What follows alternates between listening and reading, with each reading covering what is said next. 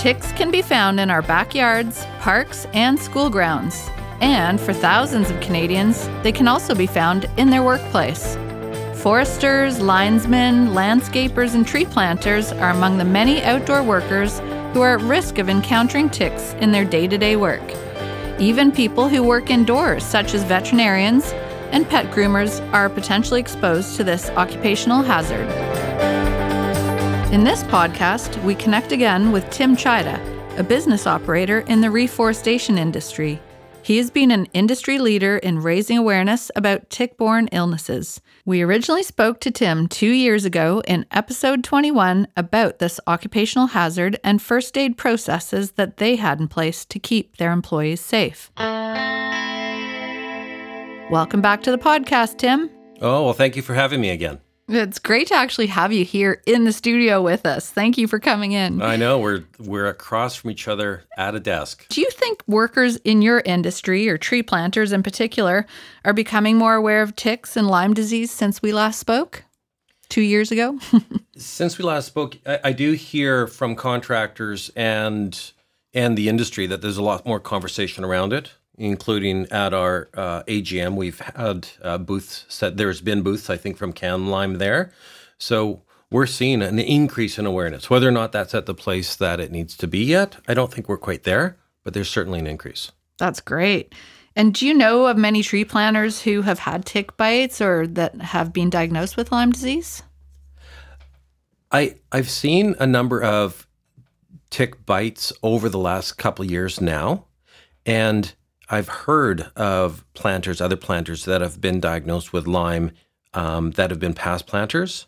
So haven't had any encounter of any acute diagnosis of Lyme during the season as of yet, which is good news. Yeah. You know, because I remember when I was tree planting in the early nineties, um, I don't remember ever, anyone ever having ticks or seeing them in cut blocks. Mm-mm. That was mostly Northern Ontario, but it was not really a thing then. So I'd be curious if they're now in that area. Well, I, all these years that I've worked in the bush, so thirty-six years, up until I started paying attention to it, I've never seen one tick or heard of ticks on anybody. Yeah. Now that we've started um, bringing it to awareness, we're starting to see at least multiple reports of ticks on people without being embedded, and only a few embedded ticks wow. per, per year. So I think once we start looking for them, we're going to see that they're there and they're everywhere. Totally. Yeah. Well, that's great. And, you know, even just talking to you now, it takes me back to my days planting. And I remember, you know, so many people had dogs too, and we were all living in tents and, you know, your dog's crawling in with you. So I think it is really important that people have that awareness, do a quick, you know, check your armpits and your groin and your head and back of your knees. You know, it doesn't take much to do that. Well, I think I think that might be at the conclusion of this. One of the most important things that we're doing is being proactive in self-check-in and even having partners check and every day, mm-hmm. because the biggest part of all this is to prevent ticks from embedding on you. And if you self-check and you're aware to self-check, that's that in in in any industry you're in that you're going to be exposed to ticks is going to be the most important thing to do, and and even recreationally. Yeah. Yeah. Exactly. And I think part of this too is I don't feel that uh, medical profession or even general public is aware of how consequential Lyme possibly can be and potentially can be. Mm-hmm. And so if people are aware of that, then, and we bring that to awareness, not to frighten anyone, but exactly. just go, just check yourself. I'm all about empowering people with knowledge, and I think that if people were aware that they had a sudden onset of strange symptoms, and then if they were actually treated with the right treatment and they felt a difference, you know, because when I first was bitten, I was treated and I felt better, but they didn't know what it was, even though I was treated mm-hmm. with doxycycline. And when that wore off, you know, that was another cue that maybe something was going on and they should have continued my you know, my treatment with mm-hmm. the doxycycline. But that's a whole other story. Well, how long it's going to tie into some of the recommendations. Not being a doctor, can't mm-hmm. make recommendations, right. But curious, how long did you treat with doxycycline for? Oh my goodness, that's so long ago now. I can't even remember. But at the beginning, it was ten days, and it wasn't right. long enough. Yeah, and so I was like fifty percent better after ten days, and then I just went downhill. Yeah. And then, I yeah. I think that's going to be part of what industry needs to do is, because we're not going to educate the medical system on this. It's a, it, that's going to be a slow process to understanding both treatment and um, I think proximity of of that infestation when you're out in the field. And so one thing that we can do as employers is educate our employees on potentially some acute treatment that needs to be done or should be done. Mm-hmm. And we can get more into that, but they then can talk with their doctors about it when they, if they have an embedded tick. Yeah, definitely. Now, I know this was part of our last conversation, and you and I both know Justin Wood, who's the founder of Genetics. Um, and part of what CanLyme has done is helped fund the Statistics Center, which is basically where they've amalgamated all the data that's being collected. Um, when people have given consent to share that data, they've we've created maps. So you can now mm-hmm. see, it's not live every day, but every year we update those maps. And so we are seeing changes in tick. Well, part of it is the human awareness that they submit the ticks, because if they, it's not a surveillance thing. It's based on ticks that are submitted. Um, But, you know, how are people in the industry, are they aware of the expansion of tick habitat, or like, are they tracking tick bites? Like you mentioned, more people are seeing them crawling them on their on their body. Are they documenting bites and stuff like that?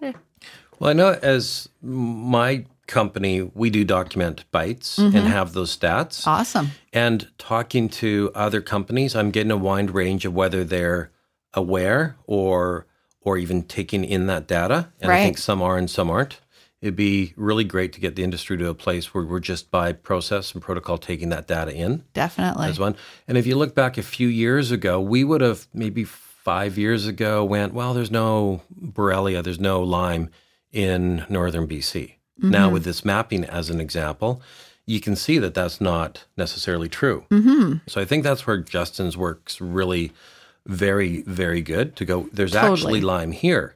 Then we can share with our employees in certain regions um, the the severity of that in that region. Definitely. Yeah. And, you know, the other great thing about that statistics center is you can also see all the green dots, which are ticks that were tested that are clean and don't have pathogens in them. So that yeah. is really important to know for people too. Like, just because you get bitten by a tick doesn't mean you've been exposed to pathogens. And that's why it's so important to keep the tick and test the tick. Absolutely. Yeah, because we don't mind taking them apart to see what's inside them, but it's a lot harder to do with humans. Crushing them. yeah. Yeah. Um, so let's go back to keeping the okay. tick. So if we're, yep. we're going to like really emphasizing that. Sure. And look at industry protocol. That's something that I think it, it's absolutely imperative that that tick is kept. Not only kept, but I think it should be standard protocol in industry that mm-hmm. if there's an embedded tick on a person, that that tick does get sent away for a um, P C R testing, so genetic testing. So that mm-hmm. way you can look at the tick and go, well, is there even any sort of pathogen within this tick? And if I have some sort of clinical um, change, you know, what do I actually have to address? So exactly. having that tick, keeping that tick is really important, and sending that tick away. Mm-hmm. Yeah, absolutely. And we'll come back to that sort of near the end of our conversation here. So let's be clear, you sold your business recently. I did, so yeah. So congratulations. I thank but you. But you also helped establish really great protocols to keep employees safe when working in, the, in that environment, which is fabulous. And I assume they'll continue probably doing that. Yeah, I talked to Jason yesterday before I came in on here and just got a review and go, what are you guys doing now in this whole mm-hmm. process? And keeping that same process. And it's in all of their training, working with genetics, sending the ticks away. I think um, Summit just maintaining that leadership from going, hey, this is our standard protocol that if there's an embedded tick, we're going to pay for that tick being mm-hmm. analyzed. So you have, as an employee, you have the data to go, okay, what can I do with this? That's great. So yeah. you guys actually do the training with your employees ahead of time. And you also pay for the tick testing if they have a tick embedded. Absolutely. So that's awesome. Like, I don't know how many other com- companies do that. Oh, I'm not sure. Hopefully there's going to be a few, but I think that that's really, if we're going to be serious about that care relationship of employees coming out into the field and planting trees, because mm-hmm. it's brutal enough, let's yeah. make sure that we, as part of the cost of doing business, pay for that cost of doing testing on embedded ticks. Mm-hmm. Yeah, it's hard work, but it's also so much fun. Oh, it's so fun. I have small moments of missing it. I bet you do. Like, you know, it's that magical forgetting. Yeah. You know, just like, yeah. That's why people go back. You, yeah, you're just so connected to nature every day. Every day yeah. you see something extraordinary. Oh, I think I had the best job in the universe. Yeah. Yeah. So um, when I was doing research, I found an interesting note on the CUPE Union website. And just for our listeners, um, CUPE is the Canadian Union of Public Employees. And I was surprised to find that they're actually alerting their members to the risks of Lyme disease. And do you agree? Like, do we agree that this is probably a step in the right direction, that the unions are acknowledging this? Well, I don't know necessarily saying that it's unions acknowledging mm. it. I think we as industry right. have to acknowledge it. Yeah. And I think more than as industry, I think that as even just general public to be aware of how severe Lyme disease truly can be. And if we do that, it's not a large cost to just put in protocols in place that really reduce that risk of Lyme disease. Because um, union being aware, I think everyone needs to be aware. And mm-hmm. when we're aware, it's it's fairly simple what we have to do. Yep, definitely. Um, and so it kind of leads into my next question, which was going to go more into first aid and stuff like that. But, um, you know, sometimes when you have this rapid onset of symptoms, sometimes they're neurological too, and you really need another person to help assess what's going on with you. At least that was my case. I was mm. so confused and disoriented, and I was having a hard time speaking. Like, mm-hmm. it was really scary. And so... you know, maybe not at that stage, but even now when people contact me and they're like, oh my gosh, I got bit by a tick or my dog, you know, they're in a panic mode. So mm-hmm. we want people, that's where if we can train first aid attendants, you know, like stay calm, stay cool, everything's okay here. We know what to do. And that's where if people can be educated and advanced mm-hmm. or if first aid attendants can deal with it in a cool, calm way, like, hey, we know what to do here. We're going to remove the tick properly. We're going to send it for testing. Um, do you think it's a good idea for first aid attendants to be carrying tick removal kits, or or can we train employees to do that themselves? I think that more than first aid attendants should be carrying tick removal kits. But if the first aid attendant is present, of course, in industry at all times, they're going to be there. But having uh, supervisors and foremen have tick removal kits is essential. Yeah, great. I think really training people to just keep the tick. That's mm-hmm. it. Put it in a baggie, put it in the freezer. Well, that's, and even that's, you know, that's sometimes hard too. Like people remove ticks and then they drop them and you're in the gravel and you can't find the tick, you know? So, I mean, even that's important, right? Like maybe stick down a tarp and do it on that. So when it falls, you can see where, if yeah. you drop it. Okay, different process. Yeah. Remove the tick. uh-huh. Don't drop it. Don't drop it. Put it in a baggie. Put it in the freezer. Yeah. Good one. That easy. Yeah. But I mean, I know people that have had that happen. I like I happen. removed it and I then it's gone. Yeah. And now it's like maybe crawling around your house. I don't know. Yeah, and then I, think, I always start scratching at this point. I start getting itchy. yeah. Well, you mentioned the neurological symptoms. That's not going to happen after you get bitten by a tick. No, not that quickly. So looking at some of those symptoms of what may happen after being bitten by a tick, but a few days after you may develop a rash, like a bullseye rash in that location. I'm sure you've talked about that many times mm-hmm. here. Mm-hmm. And then you can have other um, clinical symptoms of fatigue, um, nausea, uh, s- sleep issues, mm-hmm. and that can present shortly after. Yeah. So I think the clinical symptoms are part of being aware. The um, the genetic P C R testing is a step in that after sending the tick away because mm-hmm. you kept it and didn't drop it. Yep. Yeah. And then from there, you have data to go, well, should I or should I not be on a course of antibiotics for four to six weeks? Right. Yeah. And that's where educating doctors to be able to just prescribe antibiotics four to six weeks. And when that data comes back, let's say there's no P C R evidence of pathogens in, in the tick and there's no clinical symptoms, then stop antibiotics because antibiotics are concerning in themselves. And right. if there's no evidence that you need them, then don't use them. Yeah, yeah. And again, disclaimer, I am not giving any medical advice and no, I'm not a that's doctor. That's right. But I've been through hell with Lyme also. Yeah, yeah. So anything that you and I, we can do to help share with people that awareness Mm-hmm. Well, I yeah. think we both just know that early intervention is very critical, early treatment. Yeah. Yeah, early diagnosis. But you asked about the industry earlier, and I do feel industry's on the right track. And in everyone I spoke to, people are aware now of Lyme disease. You look at five years ago, and people, you know, there were people that didn't even know about Lyme disease or had a protocol for tick removal in their first aid. I don't, that's just not the case anymore. Mm-hmm, you know, exactly. We all have it. Yeah. What we do with it and how we implement it is really, I think, the next level of maturing industry, mm-hmm. and just to make it as a uh, protocol for that P C R testing would be a huge step. Yep, definitely. Yeah, and just so our listeners are aware, um, CanLyme, the way that CanLyme primarily raises money as a nonprofit is by selling tick removal kits. Mm. And uh, CanLyme does give discounts for bulk orders to industry, and actually, that's how they sell a lot of the tick removal kits is, you know, two different industries. So mm. if people are interested, they can contact us through the website and order kits for their employees and keep them in their trucks or have them in their backpacks or mm-hmm. whatever. Um, so when I was uh, doing my research, I saw an announcement that in New York, lawmakers are considering making Lyme disease an occupational illness under workers' compensation. And I actually thought one of the provinces in the Maritimes had done the same thing, but I didn't find it. Um, so if anyone's aware of it, they can email it to us. Um, but have you heard stories about employees accessing workers' compensation here in B C? I don't think we're there yet. No, I haven't heard yeah. of this.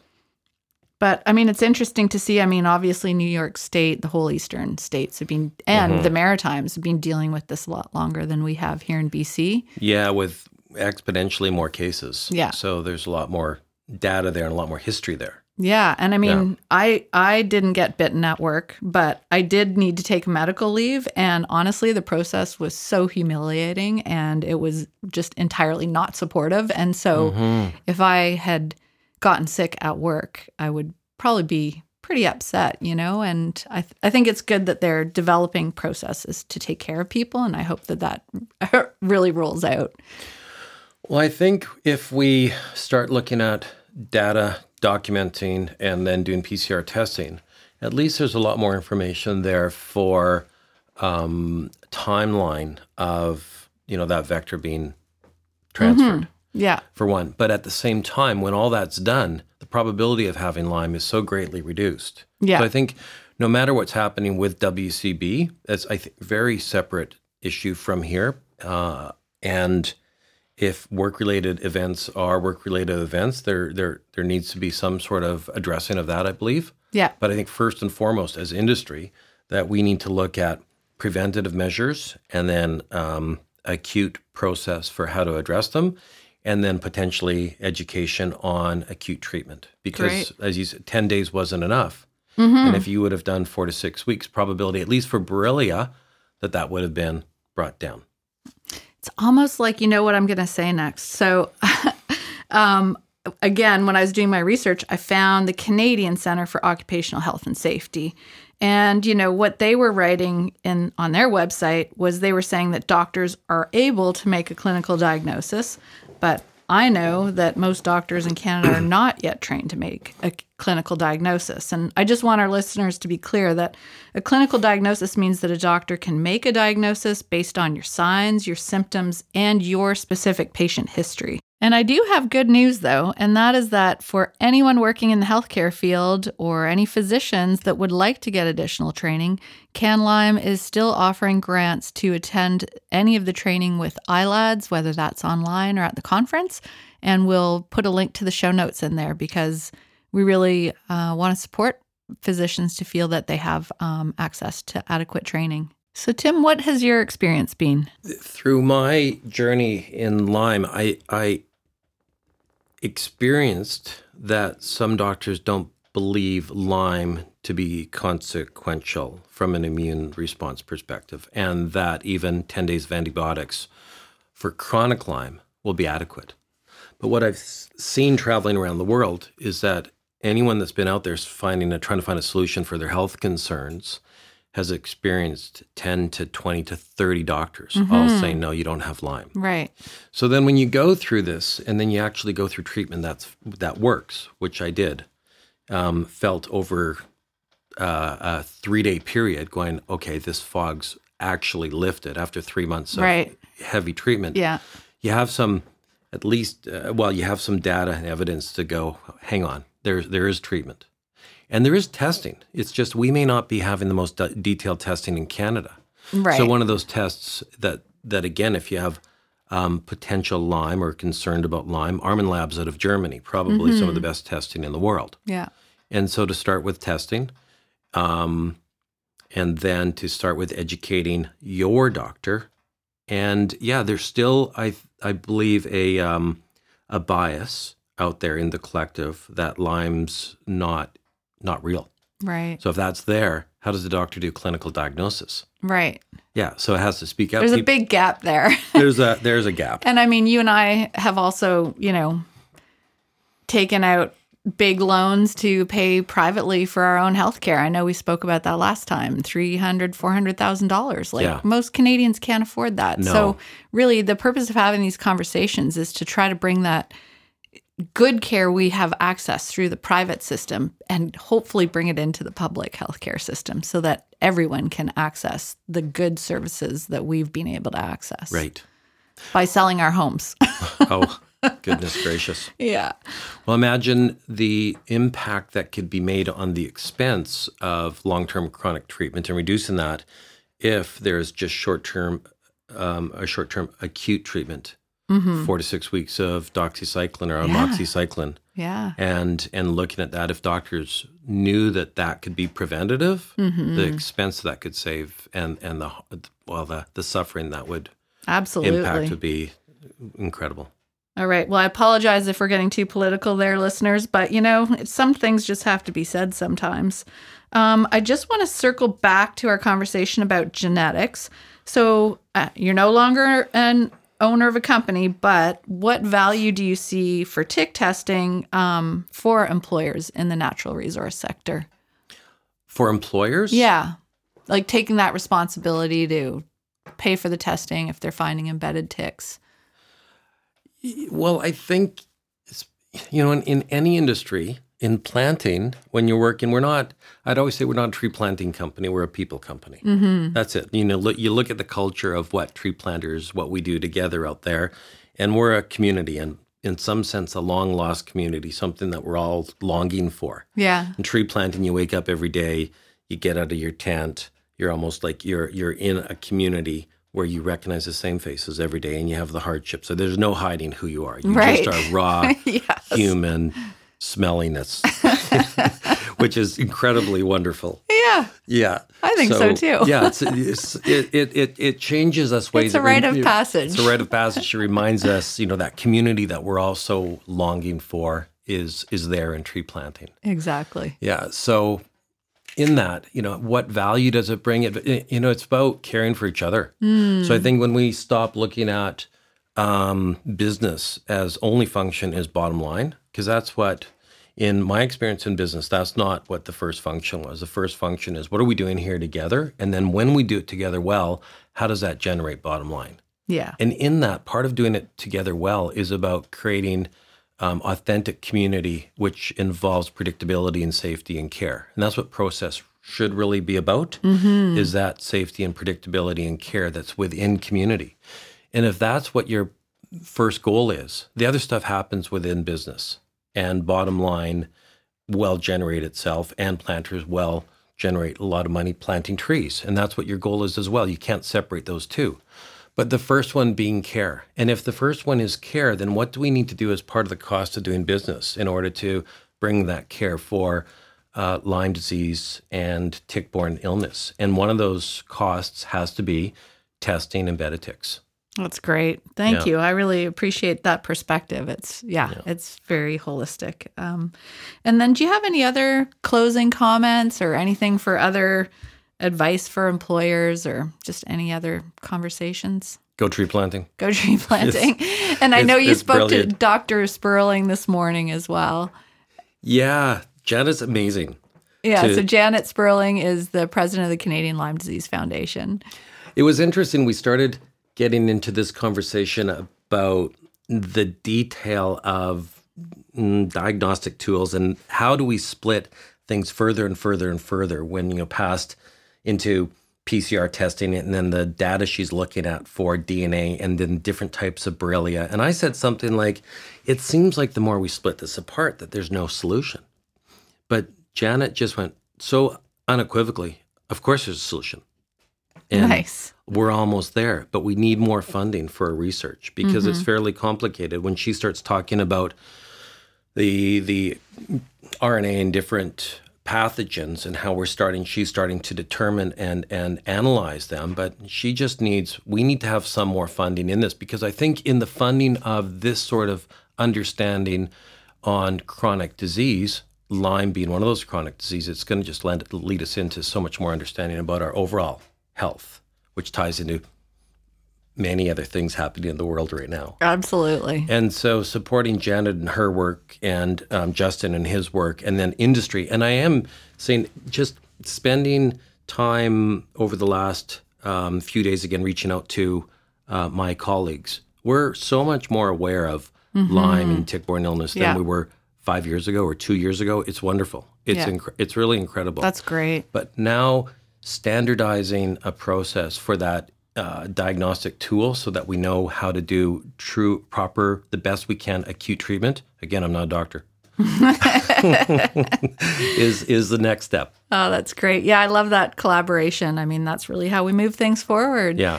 So thank you. I really appreciate you coming into the studio today, and uh, thank you for all your leadership so far and taking a stand and and sharing your experience. Well, it's been a great journey. Thanks for having me again. What a great interview, and I love the concept of taking care of each other and creating community. Go tree planting. Get out there, plant trees, have a buddy system, make sure you check for ticks, help each other out.